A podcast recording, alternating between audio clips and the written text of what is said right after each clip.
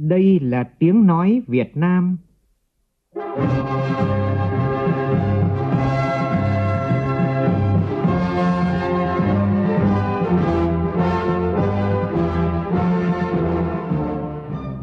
là tiếng nói Việt Nam, phát thanh từ Hà Nội, thủ đô nước Cộng hòa xã hội chủ nghĩa Việt Nam.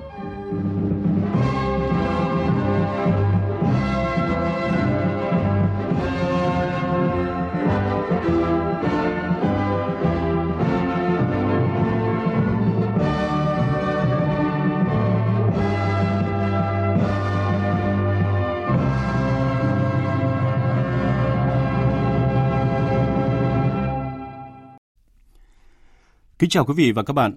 Mời quý vị và các bạn nghe chương trình Thời sự trưa của Đài Tiếng Nói Việt Nam với những nội dung chính sau đây.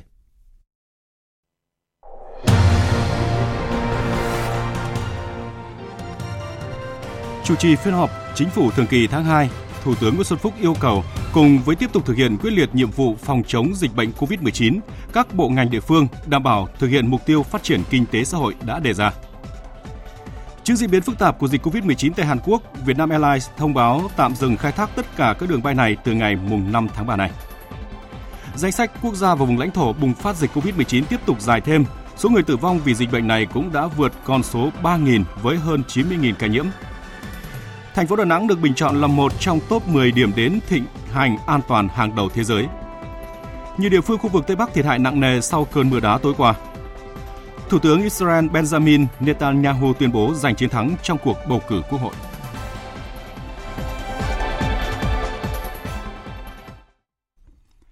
Bây giờ là nội dung chi tiết.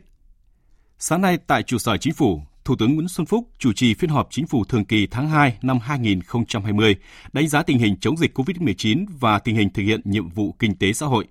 Phát biểu tại phiên họp, Thủ tướng Nguyễn Xuân Phúc đánh giá dù ảnh hưởng bởi dịch COVID-19 nhưng không có xáo trộn lớn về kinh tế trong tháng 2. Song vấn đề là thời gian tới làm sao để giải ngân được 250.000 tỷ đồng theo gói tín dụng của Ngân hàng Nhà nước dành cho các doanh nghiệp chịu tác động của COVID-19 là vấn đề đặt ra. Phóng viên Vũ Dũng phản ánh. Thủ tướng Nguyễn Xuân Phúc khẳng định, tại thời điểm này, chính phủ kiên định quan điểm sẵn sàng hy sinh lợi ích kinh tế để bảo vệ an toàn sức khỏe cho người dân và người nước ngoài ở Việt Nam. Trong thời gian qua, chính phủ đã quyết liệt các giải pháp phòng chống COVID-19. Nhờ đó cả nước chỉ có 16 ca dương tính COVID-19 thì tất cả đã khỏi bệnh. 18 ngày qua chưa có ca COVID-19 mới nào. Một trong những giải pháp là kiên quyết cách ly từ vùng dịch vào Việt Nam – Giải pháp này tiếp tục được triển khai nhưng đảm bảo nhân văn, trách nhiệm, đồng thời có những giải pháp hạn chế tối đa người từ vùng dịch vào Việt Nam.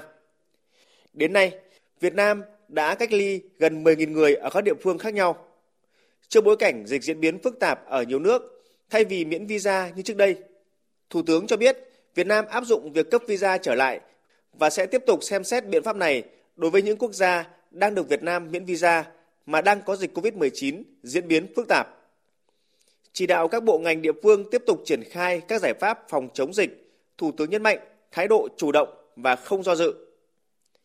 Thủ tướng cũng cho biết dịch COVID-19 đang khiến kinh tế thế giới ảm đạm, tương tự khủng hoảng kinh tế năm 2008.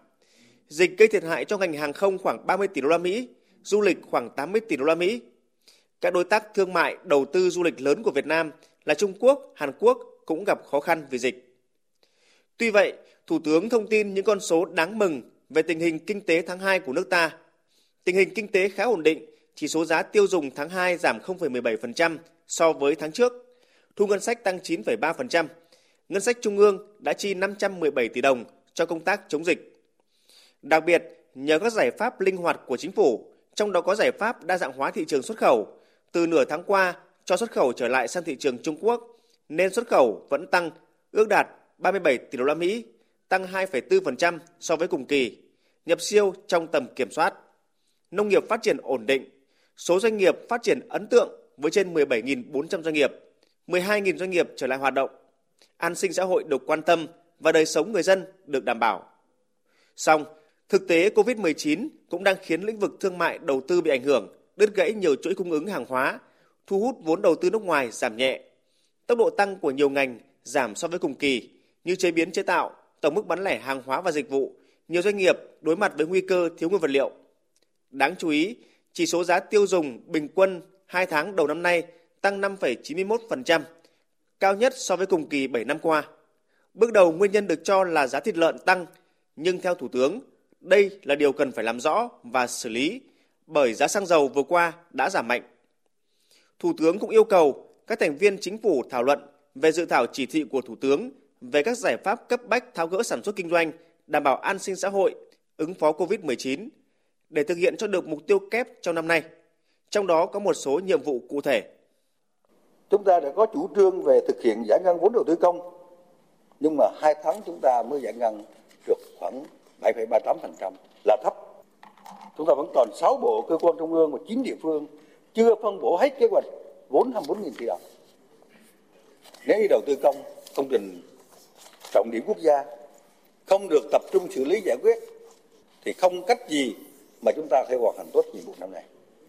Tôi thấy có một số cơ quan, các ông chí chưa tập trung chỉ đạo, chưa kịp tháo gỡ cho sản xuất. Hôm qua thì ngân nhà nước đã công bố cái gói hỗ trợ 250.000 tỷ. 250.000 tỷ là tương đương đến 10 tỷ đô la có tín dụng này. Nhưng mà làm sao có thể đưa vào sản xuất kinh doanh sớm với lãi suất phù hợp trong bối cảnh Covid hiện nay. Rồi hôm nay chúng ta cũng sẽ thảo luận ban hành về cái chính sách tài khoá của chúng ta, nhất là giãn, quản, chậm nộp thuế, một số khoản thuế cũng như một số khoản thu lệ phí vân vân để tạo điều kiện cho sản xuất. Sản xuất kinh doanh gặp nhiều khó khăn lắm không vậy Chính phủ thấu hiểu điều này, các ngành các cấp thấu hiểu điều này để có biện pháp chỉ đạo sát hơn. Trước đó, hôm qua Ngân hàng Nhà nước đã công bố gói 250.000 tỷ đồng tín dụng ưu đãi dành cho các doanh nghiệp chịu ảnh hưởng bởi Covid-19. Theo đánh giá, có thể các ngân hàng thương mại sẽ giảm lãi suất cho vay từ 0,5 đến 3% cho các khoản giải ngân mới, cả bằng đồng Việt Nam và đô la Mỹ. Theo Bộ Y tế, kể từ ngày 13 tháng 2 tới nay, Việt Nam không ghi nhận trường hợp nào mắc mới virus SARS-CoV-2. Đến chiều qua, tổng số trường hợp nghi ngờ nhiễm COVID-19 đang theo dõi cách ly là 115 người. Ngoài ra, có hơn 10.000 trường hợp có tiếp xúc gần và đi về từ vùng dịch đang được theo dõi sức khỏe. Đến chiều qua, sau 21 ngày cách ly, 30 công dân Việt Nam được đón về từ tâm dịch Vũ Hán, Trung Quốc ngày 10 tháng 2 đã được trở về nhà, không ai bị dương tính với virus SARS-CoV-2. Xã Xuân Lôi, huyện Bình Xuyên, tỉnh Vĩnh Phúc sẽ hết thời hạn cách ly 21 ngày phòng dịch COVID-19 từ 0 giờ ngày mai. Và phóng viên Văn Hải hiện đang có mặt tại xã Sơn Lôi sẽ thông tin cụ thể tới quý vị và các bạn. Xin mời anh Văn Hải ạ. À, vâng, thưa quý vị và các bạn, hiệu lực cách ly để phòng dịch COVID-19 tại xã Sơn Lôi sẽ kết thúc vào 0 giờ ngày mai, mùng 4 tháng 3. Nên tại thời điểm này thì địa phương vẫn duy trì 8 chốt kiểm dịch và tại mỗi chốt thì gồm có lực lượng bộ đội, công an, y tế vẫn túc trực bình thường. À, theo quan sát của chúng tôi thì à, người dân không ra khỏi địa bàn và không tập trung đông người. Và trên những đường làng ngõ xóm mà chúng tôi đi qua thì chúng tôi thấy là người dân vẫn tuân thủ đeo khẩu trang đi ra ngoài đường À, và chúng tôi thấy là tại xã Sơn Lôi à, có nhiều điểm phát khẩu trang và nước rửa tay khô miễn phí cho người dân. Và lúc này thì tôi đã có mặt tại trạm y tế xã Sơn Lôi và chúng ta sẽ cùng trò chuyện với bác sĩ Nguyễn Thị Hương, phó trạm trưởng trạm y tế xã Sơn Lôi. À, thưa bác sĩ, à, gần 3 tuần qua thì à, chị và người dân ở đây à, đã thực hiện cái quy định về cách ly như thế nào? Vâng, báo cáo anh là người dân thực hiện cách ly cũng rất là nghiêm chỉnh như là không tập trung nơi đông người và cũng không đi ra khỏi xã đeo khẩu trang thường xuyên và rửa tay sát khuẩn tay theo hướng dẫn của cán bộ y tế ạ. Vậy thì công việc của các y bác sĩ ở đây trong thời gian mà địa phương thực hiện cách ly thì đã diễn ra ra sao? Còn công việc của các y bác sĩ ở đây thì cũng vẫn là trực 24 à, trên 24 tiếng gồm có ờ, bác sĩ ở viện à, Nhi Trung ương như bác sĩ như tiến sĩ bác sĩ Đỗ Thiện Hải và 5 bác sĩ ở bệnh viện Quân y 109, và 5 cán bộ ờ, y tế của trung tâm tế bệnh huyện Bình Xuyên và 7 cán bộ của trạm y tế xã thì là hàng ngày vẫn à, đón tiếp phân loại bệnh nhân như hướng dẫn bệnh nhân khám bệnh theo luồng, à, khám bệnh nghi ngờ COVID-19, khám bệnh thông thường và chuyển tuyến đối với các ca cấp cứu và điều trị kê đơn thuốc bảo hiểm y tế cho các ca bệnh thông thường. Còn à, đoàn, đoàn cán bộ của CDC tỉnh gồm 7 người và cán bộ trung tâm y tế dự phòng huyện Bình Xuyên là một người cũng đã phối kết hợp với y tế thôn và đoàn thanh niên tự nguyện gồm 60 nhóm chia thành 6 nhóm đến đo nhiệt độ sức khỏe cho từng hộ gia đình và khi có nghi ngờ thì sẽ báo cho cán bộ y tế trạm cho xe cấp cứu xuống đón và chuyển đi cách ly y tế ở bệnh viện Phúc Yên hoặc là bệnh viện uh, trung tâm uh, đa khoa khu vực Quang Hà. À, vâng, xin cảm ơn bác sĩ Nguyễn Thị Thu Hương và sau đêm nay thì lệnh sẽ công bố dỡ lệnh cách ly À, tại xã Sơn Lôi, huyện Bình Xuyên và chúng tôi sẽ tiếp tục thông tin về vấn đề này. Xin mời biên tập tục biên tập viên tiếp tục chương trình. À, vâng, à, xin được cảm ơn phóng viên Văn Hải. À, theo Bộ Y tế thì thời gian qua các nước trên thế giới cũng đều áp dụng việc cách ly y tế là 14 ngày. Hiệu lực cách ly tại xã Sơn Lôi kéo dài tới 21 ngày để đảm bảo mức an toàn cao hơn, nhất là khi thông tin cho rằng tại một số nước ghi nhận thời gian ủ bệnh COVID-19 lên tới hơn 20 ngày và dự kiến chiều nay tại huyện Bình Xuyên, Ban chỉ đạo phòng chống dịch tỉnh Vĩnh Phúc sẽ công bố quyết định hết thời gian cách ly. Có thể thấy Việt Nam đã bước đầu thành công trong việc ngăn chặn dịch COVID-19, luôn ý thức được sự nguy hiểm của dịch bệnh COVID-19. Quan trọng là thực hiện đúng những biện pháp để phòng bệnh cho mình và tham gia và chống dịch trong sinh hoạt tại nhà, trên phương tiện giao thông công cộng, nơi đông người, nơi làm việc. Không chủ quan nhưng cũng không hoảng sợ một cách vô lý, chính là lời nhắc nhở của Phó Thủ tướng Vũ Đức Đam gửi đến mỗi người dân để chúng ta tiếp tục ngăn chặn, kiểm soát thành công dịch bệnh COVID-19. Sở Y tế tỉnh Quảng Ninh cho biết là một người mang quốc tịch Nhật Bản trong quá trình sang Việt Nam tổ chức đám cưới ở thành phố Hạ Long có biểu hiện sốt đã được phát hiện kịp thời đưa vào bệnh viện số 2 và được xét nghiệm có kết quả âm tính với virus SARS-CoV-2. Người đàn ông mang quốc tịch Nhật Bản và những người đi cùng đã được cách ly kiểm tra theo quy định, được xuất hiện vào sáng qua và bay về nước cùng ngày. Trước đó, người đàn ông này sống và làm việc tại Nhật Bản, không có tiếp xúc với nhiều người nhiễm COVID-19, Ngày 22 tháng 2, ông sang Việt Nam để tổ chức đám cưới với người vợ là người Việt Nam, có hộ khẩu thường trú tại phường Hà Khẩu, thành phố Hạ Long, tỉnh Quảng Ninh. Người này cùng 30 người là họ hàng, người thân của gia đình đã được đưa đến bệnh viện số 2 kiểm tra sàng lọc COVID-19.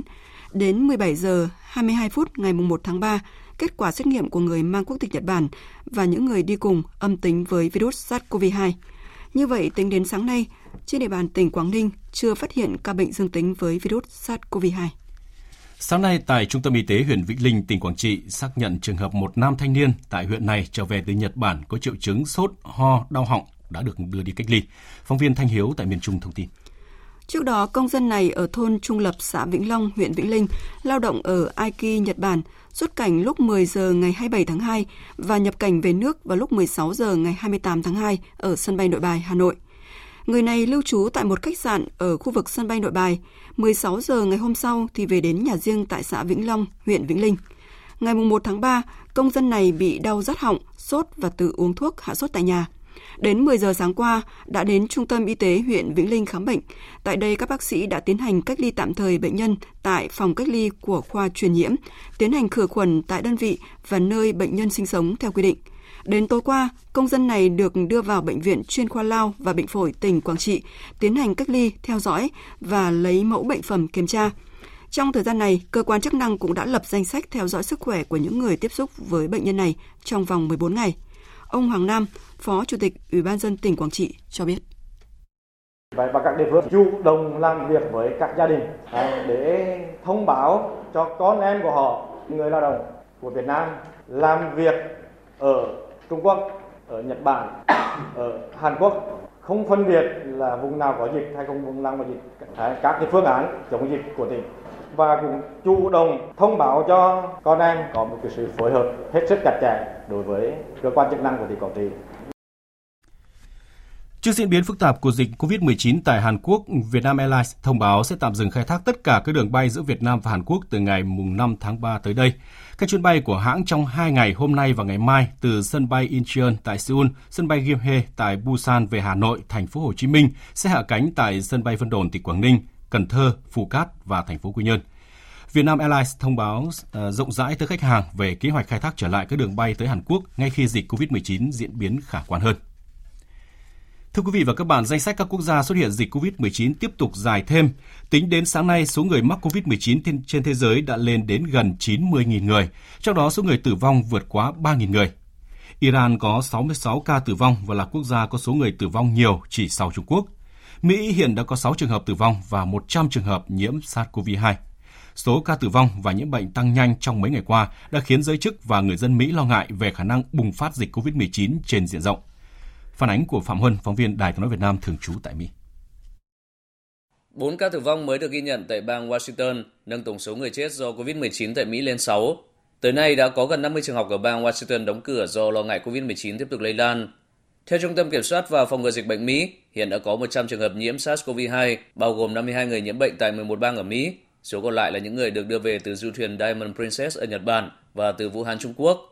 Tổng thống Donald Trump và nhóm đặc trách chống COVID-19 chiều ngày 2 tháng 3 đã có cuộc gặp với lãnh đạo các công ty dược của Mỹ. Chính quyền của ông Trump đã yêu cầu các công ty dược của Mỹ đẩy nhanh việc phát triển vaccine chống virus corona. Theo giới chức y tế Mỹ, để có thể phát triển được vaccine chống loại virus này có thể mất tới 18 tháng và hiện chưa có thuốc điều trị. Tổng thống Trump sẽ thăm Trung tâm Kiểm soát và Phòng ngừa Dịch bệnh và gặp lãnh đạo các hãng hàng không và công ty du thuyền Mỹ nhằm thảo luận thiệt hại của COVID-19 đối với hoạt động của các công ty này. Trong khi đó, Mỹ đã hủy các cuộc diễn tập quân sự chung với Hàn Quốc và Israel trong bối cảnh lo ngại về sự lan rộng của COVID-19. Dịch COVID-19 cũng đang bùng phát mạnh tại châu Âu. Italia đang là tâm dịch khi đã có 52 người tử vong và 2.000 ca nhiễm. Đức và Tây Ban Nha cũng ghi nhận số ca nhiễm tăng cao. Phóng viên Quang Dũng, thường trú Đài tiếng nói Việt Nam tại khu vực Tây Âu đưa tin. Số liệu chính thức do cơ quan phòng vệ dân sự Italia công bố vào lúc 18 giờ giờ địa phương ngày 2 tháng 3 cho biết, nước này ghi nhận thêm 18 bệnh nhân tử vong vì virus SARS-CoV-2, nâng tổng số nạn nhân thiệt mạng lên con số 52 người. Số ca nhiễm cũng tiếp tục tăng thêm hơn 340 ca và hiện đã có 2.036 người dương tính với virus SARS-CoV-2. Trong khi đó tại Đức, số ca nhiễm virus SARS-CoV-2 cũng đã tăng lên 157 ca trong ngày 2 tháng 3, với phần lớn ca nhiễm mới tiếp tục được phát hiện ở bang Bắc Rhine-Westphalia. Tuy nhiên, thủ đô Berlin cũng đã ghi nhận trường hợp đầu tiên nhiễm bệnh. Một quốc gia khác tại châu Âu cũng đang chứng kiến số ca nhiễm virus SARS-CoV-2 tăng nhanh là Tây Ban Nha. Hiện nước này đã có tổng cộng 123 ca nhiễm. Tại Anh, trong ngày 2 tháng 3 cũng đã phát hiện thêm 5 ca nhiễm mới, nâng tổng số ca nhiễm virus SARS-CoV-2 tại nước này lên 40. Trước tốc độ lây lan mạnh của dịch COVID-19 hiện nay, Chủ tịch Ủy ban châu Âu bà Ursula von der Leyen đã tuyên bố nâng nguy cơ dịch bệnh tại châu Âu từ mức vừa phải lên mức cao, tức nhận định rằng virus sẽ còn tiếp tục lây lan tại châu lục này. Nhằm đối phó với các thiệt hại kinh tế đang ngày càng lớn từ dịch bệnh, nhóm Eurogroup quy tụ Bộ trưởng Tài chính các nước Liên minh châu Âu ngày hôm nay sẽ họp khẩn để tìm biện pháp hỗ trợ. Iran là một trong những quốc gia ngoài Trung Quốc bị ảnh hưởng nặng nề nhất bởi dịch COVID-19 khi tính tới nay, nước này ghi nhận 66 ca tử vong. Trước đó, hôm 29 tháng 2 vừa qua, Tổng thống Mỹ Donald Trump cho biết Mỹ sẵn sàng giúp Iran đối phó với sự lan rộng của dịch bệnh. Trong diễn biến liên quan, một nhóm chuyên gia kỹ thuật của Tổ chức Y tế Thế giới hôm qua đã tới thủ đô Tehran của Iran để hỗ trợ nước này ứng phó với tình trạng bùng phát của dịch COVID-19. Trước đó, Tổ chức Y tế Thế giới đã chuyển lô hàng cứu trợ đầu tiên tới Iran. Cùng ngày, Anh, Đức và Pháp đã đề nghị cung cấp một gói hỗ trợ trị giá 5 triệu euro cho Iran nhằm giúp nước Cộng hòa Hồi giáo đối phó với dịch bệnh COVID-19 đang diễn biến ngày càng nghiêm trọng. Sau khi Indonesia ghi nhận hai ca nhiễm virus COVID-19 đầu tiên, người dân nước này đổ xô đi mua các mặt hàng thiết yếu để dự trữ vì lo ngại dịch bệnh lan rộng. Hương Trà, phóng viên thường trú Đài tiếng nói Việt Nam tại Indonesia phản ánh. Sau khi Tổng thống Indonesia tuyên bố có hai ca nhiễm COVID-19 đầu tiên, hiện đang được điều trị cách ly tại một bệnh viện ở Jakarta, các siêu thị và các cửa hàng bán lẻ tại thủ đô Jakarta đã tấp nập người dân tới mua bán. Các dãy hàng bán các sản phẩm thiết yếu như gạo, mì tôm, trứng, gia vị đều ở trong tình trạng trống trơn. Ông Reni Anggaranai đang xếp hàng thanh toán tại siêu thị Lotte Mart với ba giò hàng lớn chia sẻ. Dịch COVID-19 đã đến Indonesia rồi nên tôi dự trữ sẵn lương thực cho gia đình để không phải đi ra ngoài, chủ yếu là thực phẩm, các chất tẩy rửa và gia vị. Tôi cũng đang định mua thêm cả đồ hộp để dự trữ nữa.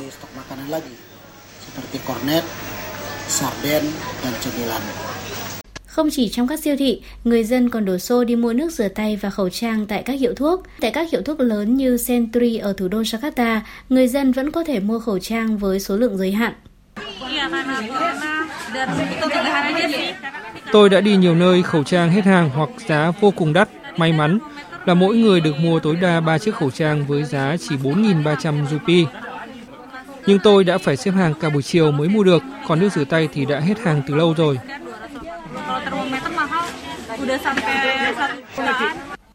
Trước lo ngại của người dân, tránh văn phòng phủ tổng thống Indonesia ông Mokodo cho biết chính phủ sẽ xem xét khả năng cung ứng thực phẩm và hợp tác với cảnh sát để kiểm soát việc mua bán của người dân.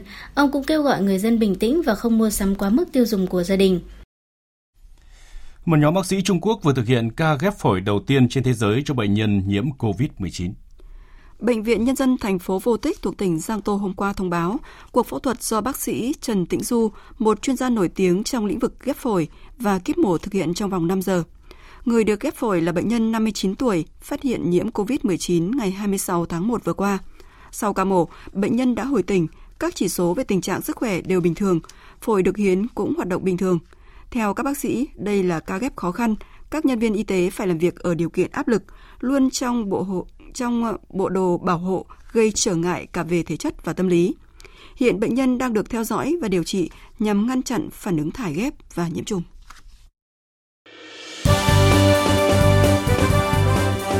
Thời sự tiếng nói Việt Nam Thông tin nhanh Bình luận sâu Tương tác đa chiều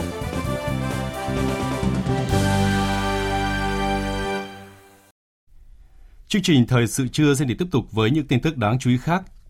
Hai tháng đầu năm nay, bình quân mỗi ngày số thu ngân sách nhà nước từ hoạt động xuất nhập khẩu đạt khoảng 1.308 tỷ đồng mỗi ngày, giảm 150 tỷ đồng mỗi ngày so với trung bình cùng kỳ năm ngoái.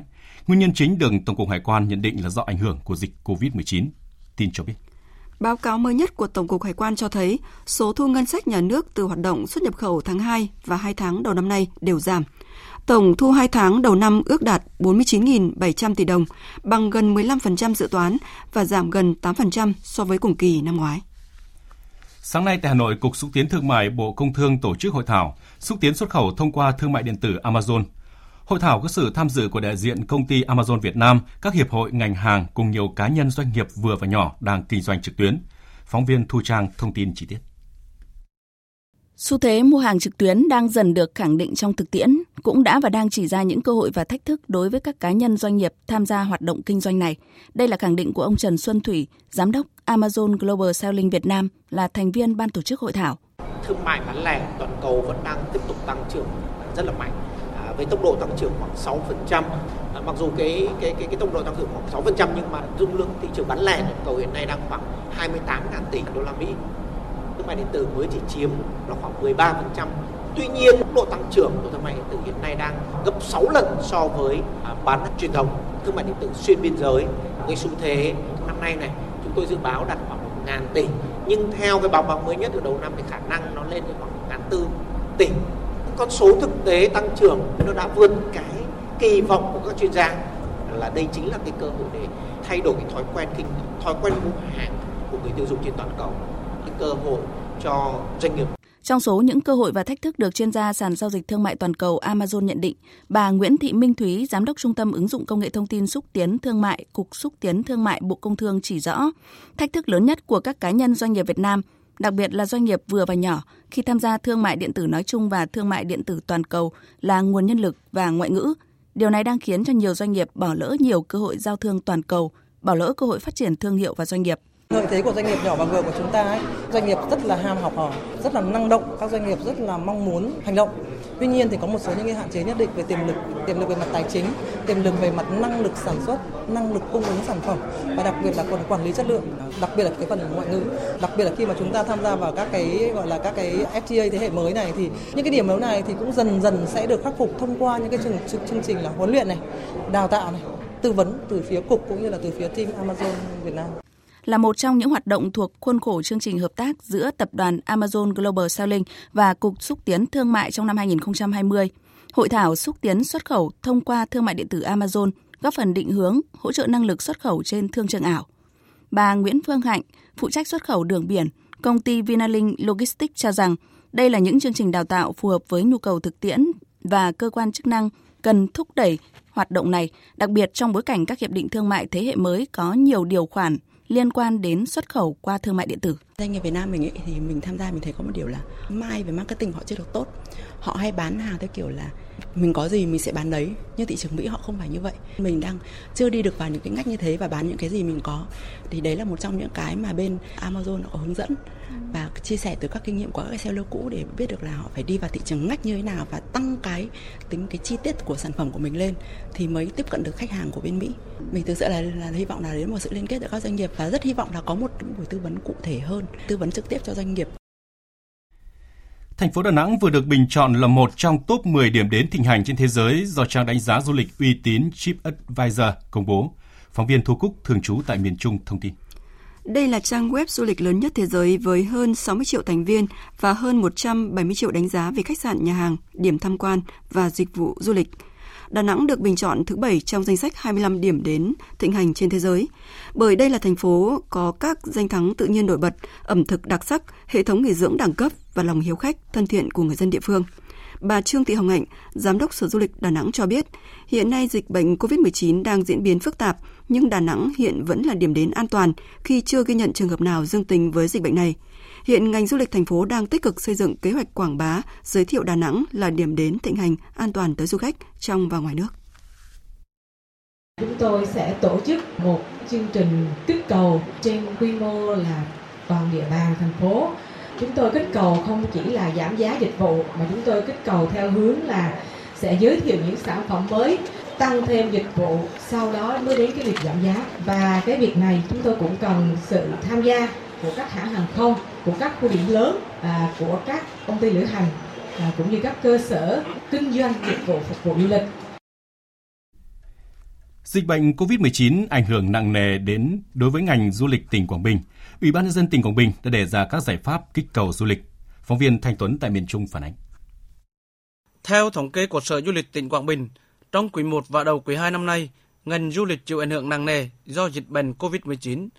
Tổng số lượng khách đến Quảng Bình tham quan du lịch ước đạt gần 200.000 lượt, giảm 41% so với cùng kỳ năm ngoái. Dự báo lượng khách quốc tế đến Quảng Bình có thể giảm tới 70% so với năm ngoái. Ông Đặng Đông Hà, Phó Giám đốc Sở Du lịch tỉnh Quảng Bình cho biết, khách quốc tế tham quan Quảng Bình chủ yếu là khách du lịch mạo hiểm, du lịch sinh thái với số lượng hạn chế. Việc giảm bớt các cuộc thanh tra kiểm tra cũng là cách để hỗ trợ doanh nghiệp vượt qua khó khăn ở thời điểm này tiếp tục quảng bá, triển khai các cái chương trình kích cầu cho khách du lịch nội địa và các cái liên minh kích cầu du lịch. Tiếp tục thực hiện các cái chính sách hỗ trợ cho doanh nghiệp, đặc biệt là các doanh nghiệp vừa và nhỏ và các cái hộ kinh doanh dịch vụ. Trình hội đồng nhân dân tỉnh ban hành nghị quyết điều chỉnh bổ sung các cái chính sách hỗ trợ ưu đãi đối với các doanh nghiệp đầu tư và hoạt động về du lịch trên địa bàn. Thời gian tới, trong bối cảnh dịch bệnh, du khách có tâm lý lo ngại. Vì vậy, ngành du lịch địa phương nhấn mạnh tầm quan trọng của khách nội địa, nơi chiếm thị phần lớn và quan trọng nhất trong cơ cấu du khách đến tham quan một số địa điểm du lịch sẽ giảm giá thành sản phẩm dịch vụ từ 30 đến 50% để thu hút du khách trong nước. Ông Trần Tiến Dụng, Phó Chủ tịch Ủy ban nhân dân tỉnh Quảng Bình cho biết, Ủy ban nhân dân tỉnh sẽ kiến nghị đề xuất lên chính phủ giảm thuế giá trị gia tăng du lịch từ 10% về 5% đối với năm tài chính 2020, kiến nghị cho phép doanh nghiệp nộp thuế chậm từ 6 tháng lên 12 tháng mà không bị phạt. Đồng thời kiến nghị các bộ ngành trung ương giảm 50% tiền sử dụng đất đối với các khách sạn, khu nghỉ dưỡng đi vào hoạt động trong năm nay. Tôi cũng đồng tình sẽ giảm cái dịch vụ môi trường rừng có một số cái tour tuyến, cái này là thẩm quyền của ủy ban nhân dân tỉnh điều chỉnh lại cái kinh phí của chương trình du lịch. Thì bây giờ trước mắt là mình chậm lại cái quảng bá du lịch quốc tế mà bây giờ chủ yếu tập trung cho nội địa, rồi là hỗ trợ các cái doanh nghiệp trong việc ờ, đào tạo lại cái nguồn nhân lực hoặc là hỗ trợ doanh nghiệp trong cái quảng bá của nội địa Tỉnh Kon Tum có trên 292 km đường biên giới giáp với nước bạn Lào và Campuchia. Cùng với lực lượng biên phòng, người dân địa phương trên suốt dọc tuyến biên giới rất tích cực tham gia bảo vệ chủ quyền lãnh thổ, an ninh biên giới quốc gia, theo tinh thần của chỉ thị số 01 ngày 9 tháng 1 năm 2015 của Thủ tướng Chính phủ. Tin của phóng viên Khoa Điểm thường trú tại khu vực Tây Nguyên. Sau 5 năm thực hiện chỉ thị số 01 ngày 9 tháng 1 năm 2015 của Thủ tướng Chính phủ, về việc tổ chức phong trào toàn dân tham gia bảo vệ chủ quyền lãnh thổ, an ninh biên giới quốc gia trong tình hình mới. Đến nay, đã có 56 tập thể, 112 hộ gia đình và 119 cá nhân ở 13 xã biên giới của tỉnh Con Tum ký kết tham gia phong trào này. Thực tế cho thấy, các tập thể, hộ gia đình và cá nhân đảm nhận bảo vệ đường biên cột mốc gần nơi sinh sống, lao động sản xuất đã có nhiều đóng góp trong bảo vệ chủ quyền lãnh thổ, an ninh biên giới quốc gia. Đại tá Lê Minh Chính, Phó Chính ủy, Bộ Chỉ huy Bộ đội Biên phòng tỉnh Con Tum cho biết chúng tôi thấy là các tập thể, các hộ gia đình và các cá nhân đã có à, cái ý thức về quốc gia, quốc giới à, rất là tốt. Đấy. Bà con là thông qua làm ăn sản xuất ở giáp vùng biên giới thì bà con phát hiện những cái dấu vết, những cái tin liên quan đến vấn đề chủ quyền lãnh thổ để báo cáo cho cấp ủy chính quyền địa phương và cho đồn phòng qua đó là giúp cho bộ đội biên phòng là giữ vững được cái an ninh trật tự ở trên vùng biên giới Thưa quý vị và các bạn, cùng với nhiệm vụ bảo vệ vững chắc chủ quyền an ninh biên giới, những năm qua cán bộ chiến sĩ đồn biên phòng Phiêng Pàn, tỉnh Sơn La đã sát cánh cùng nhân dân phát triển kinh tế, ổn định cuộc sống. Những mô hình cây trồng mới như cây chanh leo của đơn vị đã triển khai có hiệu quả và đang nhân rộng tại nhiều bản. nhân dịp kỷ niệm 61 năm ngày truyền thống Bộ đội Biên phòng và 31 năm ngày biên phòng toàn dân. Phóng viên Trấn Long, thường trú khu vực Tây Bắc có bài viết đề cập nội dung này. Mời quý vị và các bạn cùng nghe. Đồn biên phòng Phiêng Pằn đóng chân trên địa bàn xã Phiêng Pằn, xã đặc biệt khó khăn của huyện Mai Sơn, tỉnh Sơn La. Đơn vị được giao quản lý, bảo vệ hơn 6,8 km đường biên và 4 cột mốc chủ quyền biên giới quốc gia. Người dân ở đây chủ yếu là đồng bào các dân tộc Mông, Sinh Mun, Giao, Thái, Mường. Để giúp nhân dân từng bước ổn định cuộc sống, cán bộ chiến sĩ đồn biên phòng Phiêng Pằn đã triển khai nhiều hoạt động giúp nhân dân áp dụng các mô hình kinh tế hiệu quả. Năm 2018, thực hiện chủ trương của tỉnh Sơn La về việc chuyển đổi cây trồng kém hiệu quả trên đất dốc sang cây ăn quả, đơn vị đã giao cho cán bộ, chiến sĩ thực hiện thử nghiệm mô hình trồng cây chanh leo trên diện tích 1 hecta. Sau một thời gian, cây chanh leo bắt đầu phát triển tốt, đơn vị tiếp tục mở rộng diện tích trồng lên 3,5 hecta. Thượng úy Bùi Xuân Trang, đội vận động quần chúng, đồn biên phòng Phiêng Pằn cho biết. Mình đã có một trong cái điểm mà để bàn giao cái kỹ thuật đến từng hộ, từng dân, từng trong địa bàn của các bản trong xã. Nếu các ờ, gia đình nào có nhu cầu đầu tư thì mình có thể là liên kết ờ, giữa hợp tác xã với cả công ty Lapot để hỗ trợ thứ nhất là về giống, về kinh tế và kỹ thuật để bàn giao bà con trong thời gian tới. Nhận thấy mô hình trồng chanh leo của đồn biên phòng Phiêng Pằn mang lại hiệu quả cao hơn hẳn so với cây ngô cây mía, nhiều hộ dân trong vùng đã đến đơn vị tìm hiểu, học hỏi để nhân rộng mô hình này. Chị Vì Thị Hoa ở bản Phiêng Khàng, xã Phiêng Pằn chia sẻ, trước đây bà con trong bản chủ yếu trồng ngô nhưng thu nhập thấp, không đủ trang trải cuộc sống. Từ khi đồn biên phòng Phiêng Pằn triển khai mô hình trồng cây chanh leo trên đất dốc, gia đình đã rất quan tâm tìm hiểu. Đến nay khi thấy loại cây này phù hợp với điều kiện ở bản và mang lại hiệu quả kinh tế cao, hơn nữa chị còn được trực tiếp tham gia trồng và chăm sóc vườn chanh leo này, nên gia đình chị quyết định sẽ thay thế cây ngô và trồng thêm một hecta cây chanh leo. Gia đình có 2 HA đất nương, một HA thì để trồng mía, còn một HA sẽ chuyển sang trồng chanh leo. Bây làm... giờ gia đình đang chuẩn bị phát với chuẩn bị làm đào hố để trồng chanh leo. Cùng với việc trồng thí điểm cây chanh leo, đồn biên phòng Phiêng Pằn còn kết hợp với chính quyền địa phương, các doanh nghiệp tuyên truyền hướng dẫn nhân dân cách trồng, chăm sóc, đồng thời tìm các đầu mối để bao tiêu sản phẩm cho người dân. Hiện nay đã có 3 hộ trồng với diện tích 2 hecta chanh leo, cây phát triển tốt và bắt đầu cho thu nhập. Mặt khác, đồn biên phòng Phiêng Pằn còn thực hiện hiệu quả mô hình cắt tóc sửa xe máy miễn phí vào chiều thứ tư hàng tuần cho người dân tại bản Phiêng Khàng. Thượng tá Phạm Văn Toan, đồn trưởng đồn biên phòng Phiêng Pằn cho biết.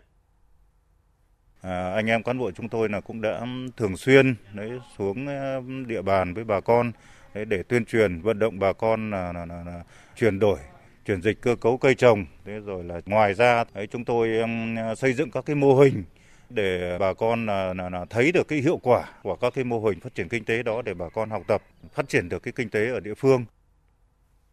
Bằng những việc làm thiết thực ý nghĩa phù hợp với tình hình thực tế tại địa phương đồn biên phòng Phiêng Pằn luôn coi trọng việc xây dựng các mô hình giúp dân phát triển kinh tế, xóa đói giảm nghèo gắn với tuyên truyền, vận động bà con tham gia bảo vệ chủ quyền an ninh biên giới, xây dựng tiềm lực và thế trận biên phòng toàn dân vững mạnh. Ông Lù A Rủa, Chủ tịch Ủy ban Nhân dân xã Phiêng Pằn, huyện Mai Sơn nói. Trong những năm vừa qua thì đồn biên phòng cũng à, thường xuyên phối hợp với xã Phiên Pằn à, trong cái việc triển khai các mô hình ứng dụng khoa học kỹ thuật cho bà con nhân dân trên địa bàn xã Ờ, đạt hiệu quả rất là tốt, ờ, góp phần thúc đẩy phát triển kinh tế, văn hóa xã hội trên địa bàn, ờ, giúp bà con nhân dân vùng biên giới ngày càng phát triển tốt hơn. Thông qua các mô hình phù hợp, cán bộ chiến sĩ đồn biên phòng Phiêng Pằn đã góp thêm màu xanh nâu ấm nơi biên giới còn nhiều khó khăn, giúp bà con từng bước phát triển kinh tế, ổn định đời sống, xóa đói giảm nghèo, qua đó xây dựng tình cảm tốt đẹp, gắn bó giữa đơn vị với nhân dân trên địa bàn. Quý vị và các bạn vừa nghe bài viết về những người cán bộ chiến sĩ đồn biên phòng Phiêng Pàn, tỉnh Sơn La đã sát cánh cùng nhân dân địa phương huyện Mai Châu, tỉnh Sơn La phát triển kinh tế, ổn định cuộc sống. Thời sự VOV, nhanh, tin cậy, hấp dẫn. Hiện tượng thời tiết cực đoan, rông lốc mưa đá đã gây thiệt hại nặng cho một số tỉnh miền núi phía Bắc trong hai ngày qua. Theo tin của phóng viên Khắc Kiên, khoảng từ 9 giờ đến 10 giờ sáng nay, tại ba xã Giào San, Tung Qua Lìn và Mù Sang, huyện Phong Thổ, tỉnh Lai Châu đã xảy ra trận mưa đá với mật độ dày đặc. Theo người dân địa phương, đây là trận mưa đá lớn nhất từ trước đến nay.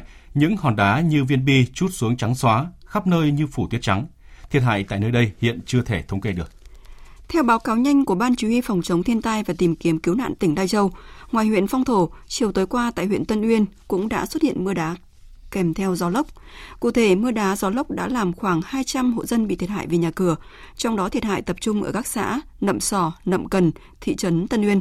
Ngoài ra, mưa đá tại huyện Tân Uyên cũng làm khoảng 50 hecta chè bị dập nát, 20 hecta lúa bị thiệt hại từ 20 đến 30%, 12 hecta rau màu và chanh leo bị dập nát, gãy ngọn, ước tính thiệt hại gần 1,2 tỷ đồng. Theo báo cáo nhanh của Ban Chỉ huy Phòng chống thiên tai và tìm kiếm nạn tỉnh Yên Bái, rông lốc và mưa đá trên địa bàn đã xảy ra tối qua, làm 4 người bị thương và hàng nghìn ngôi nhà bị hư hỏng.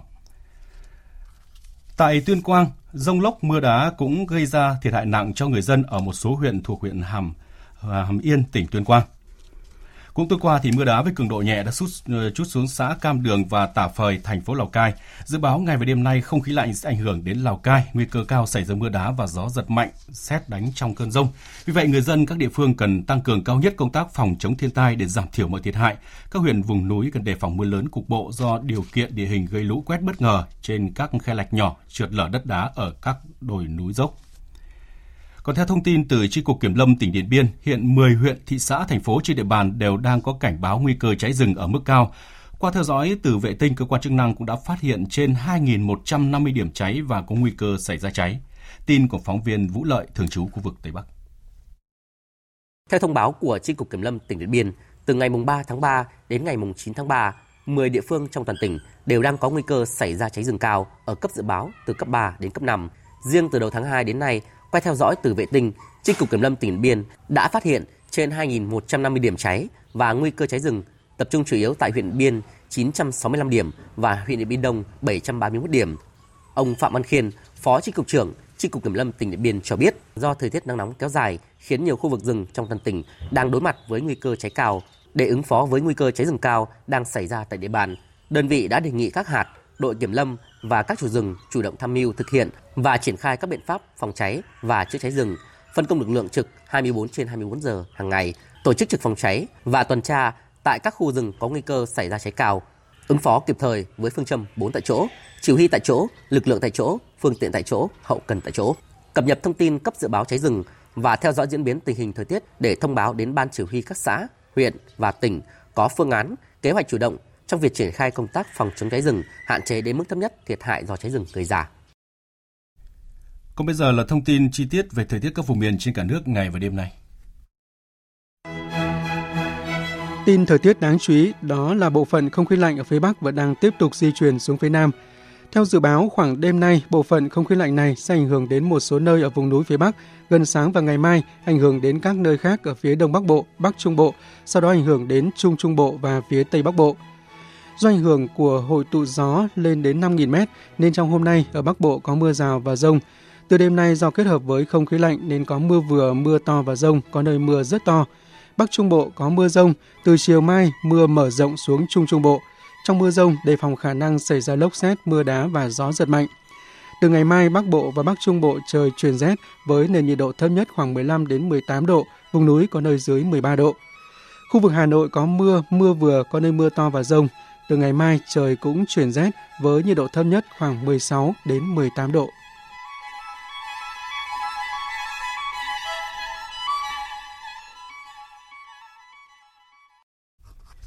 Chương trình thời sự trưa sẽ để tiếp tục với phần tin thế giới. Hãng thông tấn Trung ương Triều Tiên hôm nay đưa tin nhà lãnh đạo Kim Jong-un đã thị sát cuộc diễn tập pháo binh tầm xa hôm qua, đồng thời xác nhận rằng Triều Tiên đã thực hiện vụ phóng tên lửa đầu tiên trong năm nay. Theo KCNA, nhà lãnh đạo Kim Jong-un đã bày tỏ sự hài lòng với thực tế rằng lực lượng pháo binh đã sẵn sàng phản ứng nhanh trước mọi tình huống và thực hiện hoàn hảo nhiệm vụ chiến đấu hỏa lực.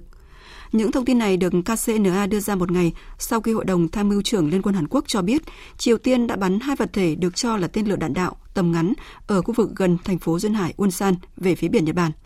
Đây là vụ phóng đầu tiên kể từ sau khi nhà lãnh đạo Kim Jong-un tuyên bố Triều Tiên sẽ sớm cho ra mắt một vũ khí chiến lược mới trong thông điệp năm mới 2020.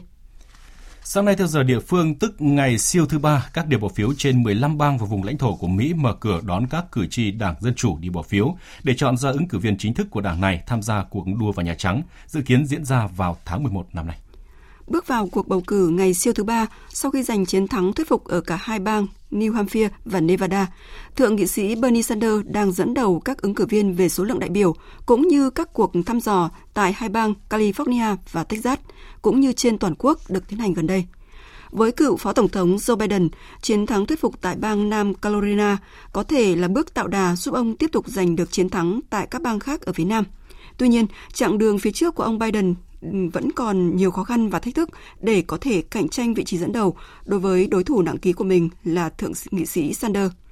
Cuộc bầu cử siêu thứ ba này đánh dấu sự ra mắt đầu tiên của cựu thị trưởng thành phố New York, tỷ phú Michael Bloomberg, người đã chi hàng trăm triệu đô la Mỹ cho quảng cáo tại các bang trong chiến dịch tranh cử của mình.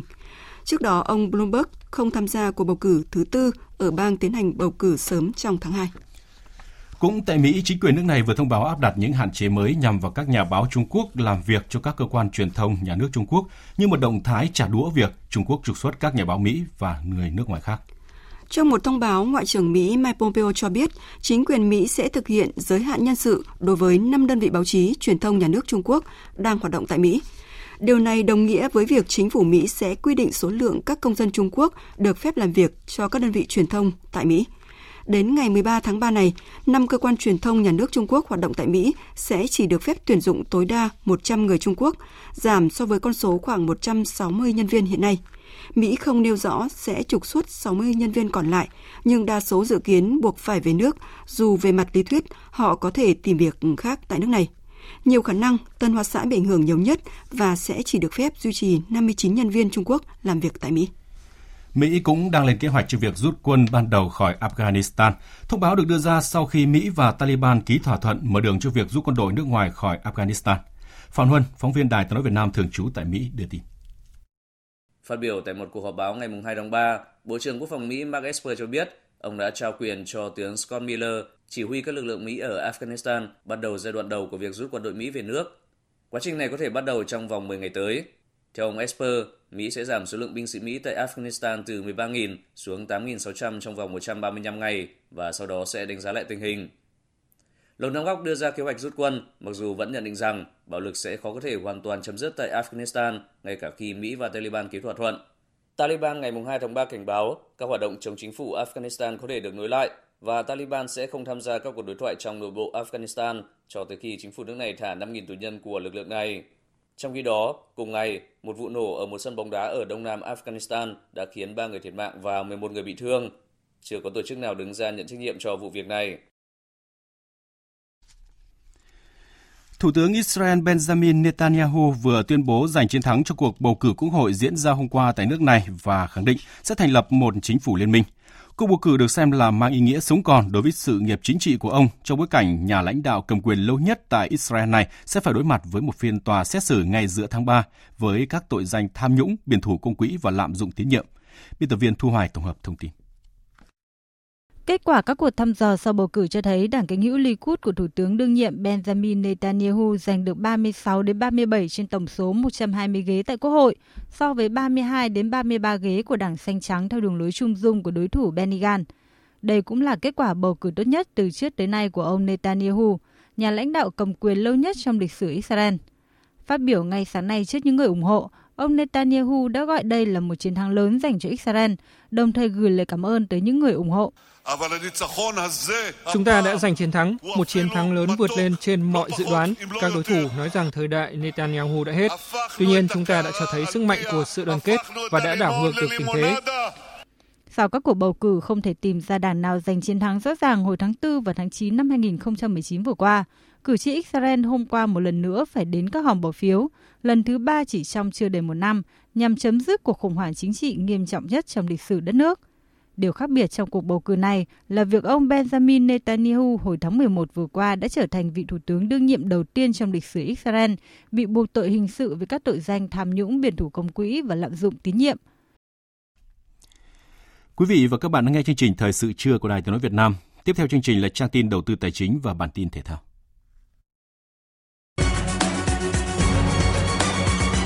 Trang tin đầu tư tài chính.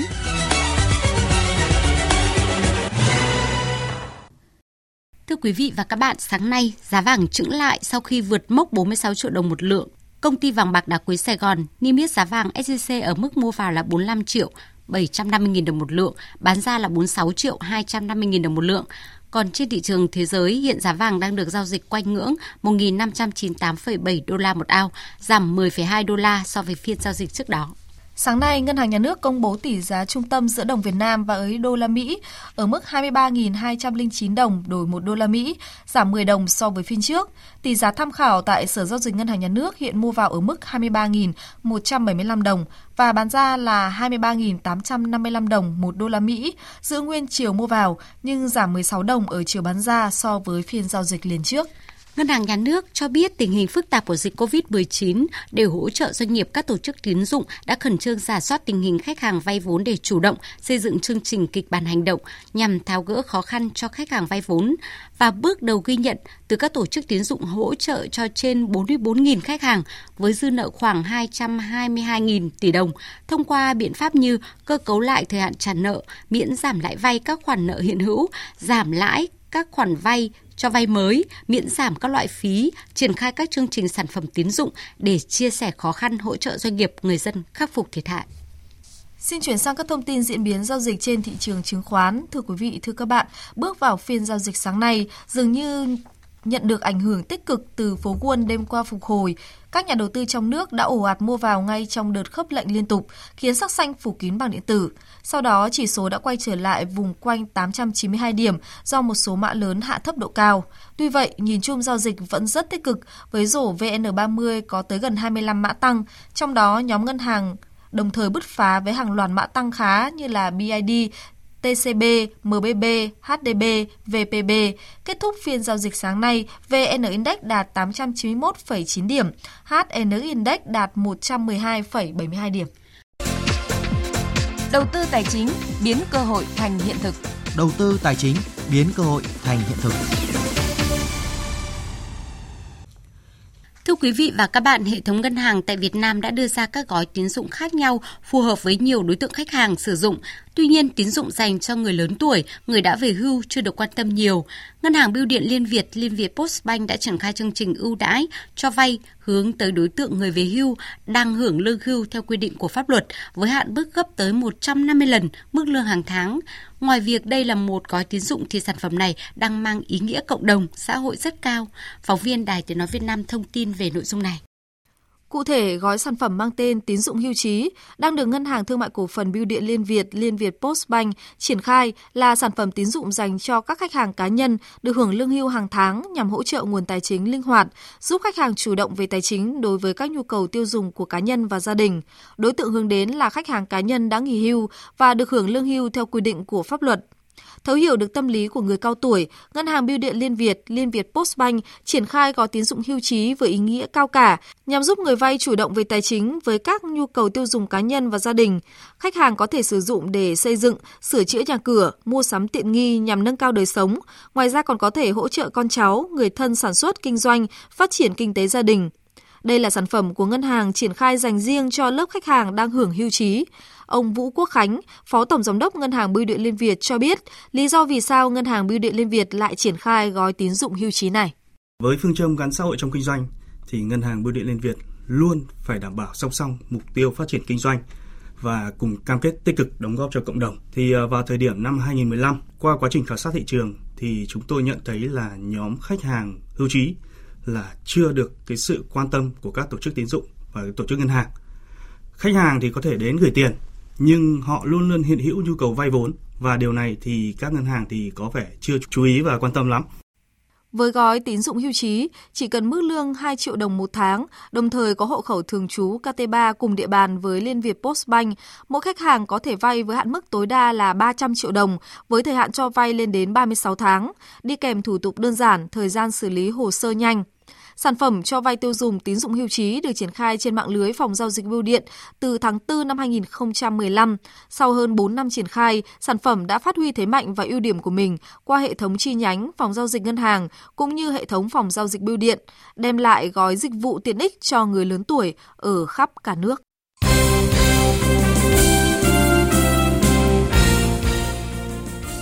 Quý vị và các bạn, sáng nay đội tuyển bóng đá nữ Việt Nam đã đến thành phố Sydney, Australia để chuẩn bị cho trận playoff tranh vé đến Olympic Tokyo 2020 với đội chủ nhà vào chiều 6 tháng 3 tới. Chiều nay, đội sẽ có buổi tập đầu tiên để làm quen với thời tiết tại Australia.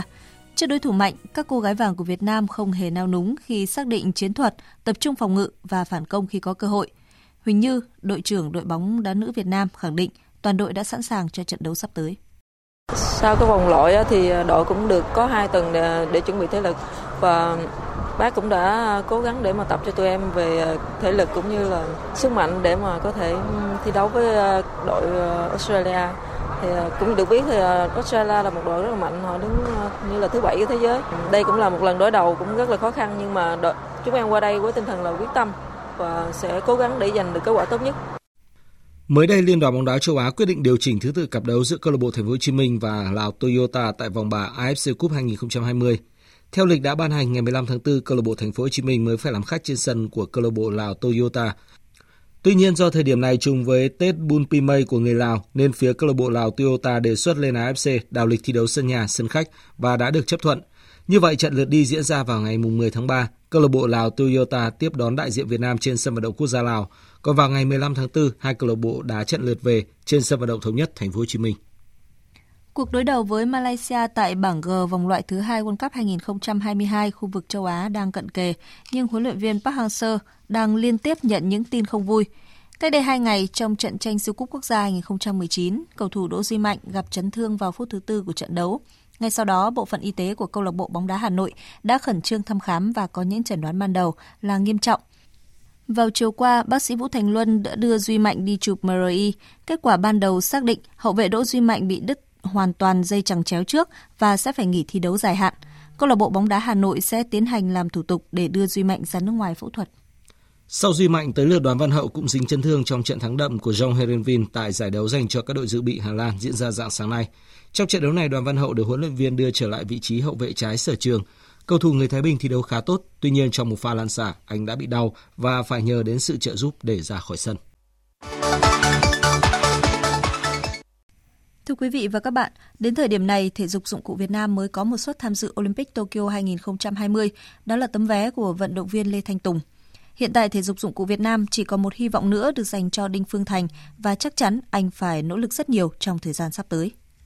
Việc chỉ giành huy chương đồng nội dung xà kép tại giải vô địch thế giới vừa kết thúc ở Australia khiến hành trình tích điểm đến Olympic 2020 của Đinh Phương Thành ở thời điểm này xem như đã hết khi vận động viên người Nga Vladislav Polyasov đã đạt điểm tuyệt đối 90.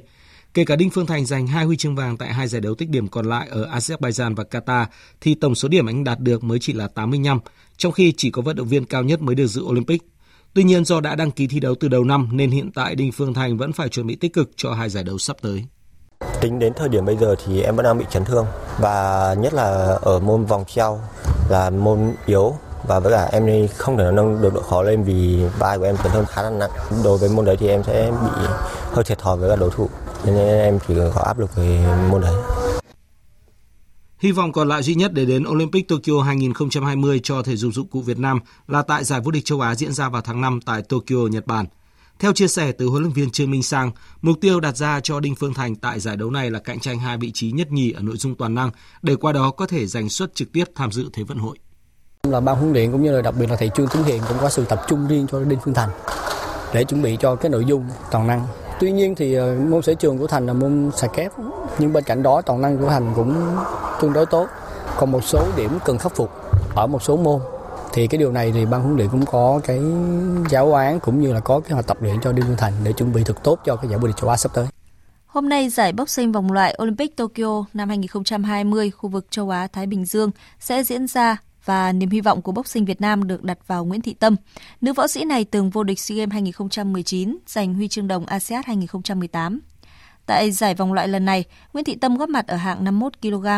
Nếu lọt vào top 6 vận động viên có thành tích tốt nhất, cô sẽ giành tấm vé trực tiếp đến Thế vận hội. Dự báo thời tiết Trung tâm Dự báo Khí tượng Thủy văn Quốc gia cho biết, bộ phận không khí lạnh ở phía Bắc vẫn đang tiếp tục di chuyển xuống phía Nam. Dự báo khoảng đêm nay thì bộ phận không khí lạnh này sẽ ảnh hưởng đến một số nơi ở vùng núi phía Bắc, gần sáng và ngày mai ảnh hưởng đến các nơi khác ở phía Đông Bắc Bộ, Bắc Trung Bộ, sau đó ảnh hưởng đến Trung Trung Bộ và phía Tây Bắc Bộ. Từ ngày mai, ở Bắc Bộ và Bắc Trung Bộ trời sẽ chuyển rét với nhiệt độ thấp nhất khoảng 15 đến 18 độ, vùng núi có nơi dưới 13 độ. Và sau đây là bản tin dự báo thời tiết chi tiết cho các khu vực trên cả nước ngày và đêm hôm nay. Phía Tây Bắc Bộ nhiều mây, chiều có mưa rào và rải rác có rông, đêm có mưa vừa, mưa to, có nơi mưa rất to và rông, gió nhẹ, trời lạnh, nhiệt độ từ 17 đến 24 độ, riêng khu Tây Bắc cao nhất hôm nay có nơi trên 24 độ. Phía Đông Bắc Bộ nhiều mây, chiều có mưa rào và rải rác có rông, đêm có mưa vừa, mưa to, có nơi mưa rất to và rông, gió Đông Nam cấp 2, cấp 3. Từ gần sáng ngày mai, gió chuyển hướng Đông Bắc cấp 2, cấp 3, vùng ven biển cấp 3, cấp 4, trời lạnh, nhiệt độ từ 17 đến 25 độ, vùng núi có nơi thấp nhất từ 15 đến 18 độ. Khu vực từ Thanh Hóa đến Thừa Thiên Huế, phía Bắc nhiều mây, có mưa rào và rông rải rác. Phía Nam có mây, chiều nắng, đêm có mưa vài nơi, gió nhẹ, nhiệt độ từ 21 đến 29 độ, có nơi trên 30 độ. Khu vực ven biển từ Đà Nẵng đến Bình Thuận có mây, chiều nắng, đêm không mưa, gió đông bắc đến đông cấp 2, cấp 3, nhiệt độ từ 21 đến 32 độ. Tây Nguyên có mây, chiều nắng, đêm không mưa, gió đông bắc đến đông cấp 2, cấp 3, nhiệt độ từ 18 đến 33 độ. Nam Bộ có mây, chiều nắng, riêng miền Đông có nơi nắng nóng, đêm không mưa, gió Đông Bắc đến Đông cấp 2, cấp 3, nhiệt độ từ 23 đến 35 độ, riêng miền Đông có nơi trên 35 độ. Khu vực Hà Nội nhiều mây, chiều có mưa rào và rải rác có rông, đêm có mưa vừa mưa to, có nơi mưa rất to và rông, gió đông nam cấp 2, cấp 3. Từ gần sáng ngày mai, gió chuyển hướng đông bắc cấp 2, cấp 3. Trong cơn rông có khả năng xảy ra lốc xét, mưa đá và gió giật mạnh, trời lạnh, nhiệt độ từ 17 đến 25 độ. Tin dự báo thời tiết biển, Bắc Vịnh Bắc Bộ và Nam Vịnh Bắc Bộ có mưa rào và rông rải rác, tầm nhìn xa trên 10 km, giảm xuống 4 đến 10 km trong mưa. Gió đông nam đến đông cấp 3, cấp 4. Từ trưa mai, gió chuyển hướng đông bắc mạnh dần lên cấp 6, giật cấp 7, biển động. Khu vực Bắc Biển Đông và khu vực quần đảo Hoàng Sa thuộc thành phố Đà Nẵng có mưa vài nơi, tầm nhìn xa trên 10 km, gió đông bắc đến đông cấp 4, cấp 5. Vùng biển từ Quảng Trị đến Quảng Ngãi, vùng biển từ Cà Mau đến Kiên Giang, không mưa, tầm nhìn xa trên 10 km, gió đông cấp 3, cấp 4. Khu vực giữa Biển Đông, khu vực Nam Biển Đông, khu vực quần đảo Trường Sa thuộc tỉnh Khánh Hòa, vùng biển từ Bình Định đến Ninh Thuận và vùng biển từ Bình Thuận đến Cà Mau, không mưa, tầm nhìn xa trên 10 km, gió Đông Bắc cấp 4, cấp 5. Vịnh Thái Lan không mưa, tầm nhìn xa trên 10 km, gió nhẹ. Những thông tin về thời tiết cũng đã kết thúc chương trình thời sự trưa nay. Quý vị quan tâm có thể nghe lại chương trình tại địa chỉ vv1.vn. Chương trình do các biên tập viên Đức Hưng, Minh Châu, Thu Hòa cùng kỹ thuật viên Hồng Vân phối hợp thực hiện. Chịu trách nhiệm nội dung, Đồng Mạnh Hùng. Cảm ơn sự quan tâm lắng nghe của quý vị và các bạn. Xin chào và hẹn gặp lại.